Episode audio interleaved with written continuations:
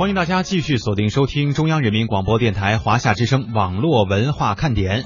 接下来的时间呢，我们一起来关注一下，在最近这几天非常火爆的人工智能和人类大脑之间的这场围棋大战。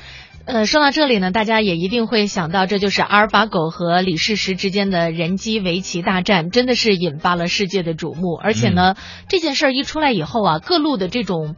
呃，在这种科技上啊，或者是说在人工智能上的这些非常牛的人，就出来纷纷的给大家介绍各种各样人工智能的发展哈。嗯。呃，也有一些声音说这个机器会不会替代人类？因为李世石是赢了一局。对，但是前面连输了三局。呃，很多人就在想，是不是机器已经学会了骗人？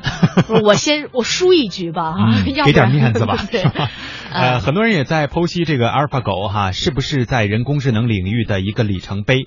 实际上，阿尔法狗的这个技术细节呢，在今年的《自然》杂志，我们如果大家关注科技方面的话，应该知道，《自然》这一本杂志杂志哈，在这个世界的科技领域是非常著名的，也算是非常权威的了哈。曾经详细公布过它的原理，是利用深度学习啊，学习人类的棋谱，模拟人类来选择几个优势点，然后呢，通过蒙特卡洛数来搜索，当然这都比较专业哈，嗯，计算出几个点胜率。然后从中优选出来一个结果，再跟你进行对弈。对，实际上我们看来这个非常的复杂。呃，当然了，如果你要是聊天的时候，可以跟别人说一下蒙特卡洛数搜索啊，嗯，就一定显得特别的不一般。穷举计算。对，但是你要想到，对于计算机来说，可能这这些动作大概会发生在很短的时间内，几毫秒吧。对，它那个 棋就下出来了。嗯。此次呢，阿尔法狗啊，也是将 CPU 呃，将这个 GPU GPU 通用计算、分布式计算、深度学习等技术，也是用在了围。围棋上，并且呢，也是第一次投入大量资源，展示了人工智能的巨大成果。而且在此之前呀，围棋是唯一没有被计算机攻克的博弈游戏项目。这次呢，也算是计算机第一次战胜人类的顶尖棋手。嗯，所以从这个意义上来说，阿尔法狗战胜李世石，可以说是人工智能研究领域的一次里程碑了。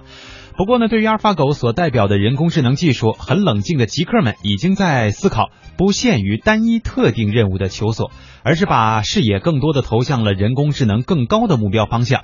有个别的这个技术大牛啊，在网络上就开始科普了啊，说人工智能是有三种，一种呢是处理特定任务的弱人工智能，比如说给你做饭、给你打扫家啊，这都是我们大家比较关注的。我觉得这都已经挺强了，是吧？二呢是全方位的模拟人类的强人工智能，嗯，就是能够跟你进行正常的这个思想交流或者是谈话了。而第三种是像原来有一部电影叫《超体》哈，有一个非常著名的女影星 Scarlett 演的这种超人工智能，可以快速学习，在任何领域都比人类更加聪明的超人工智能。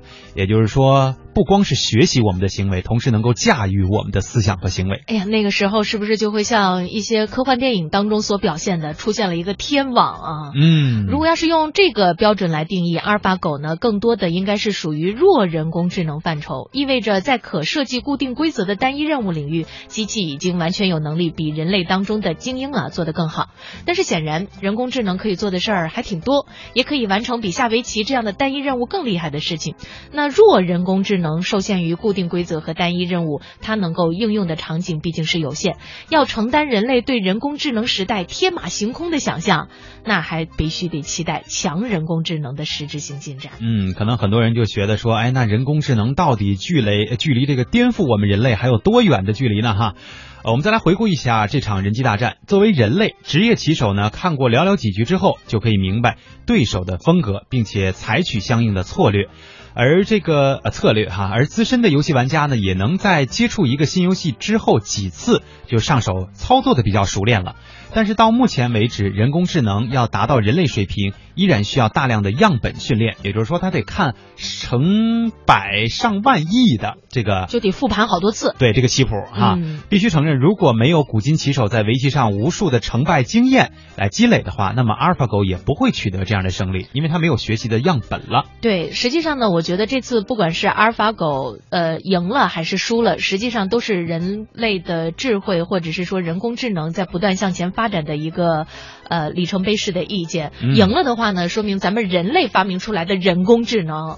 已经走到了相对不错的程度。输了呢，说明咱们人类的智慧还是非常靠谱的。哎，从哪个角度上来说，都是解释得通的。就是人类比较有面子哈。嗯这个人工智能打败人类，听起来动静是不小，但是真正意义上呢，其实更像是计算机赢得了人类的口算啊，嗯依然是单一领域的智能超越人类。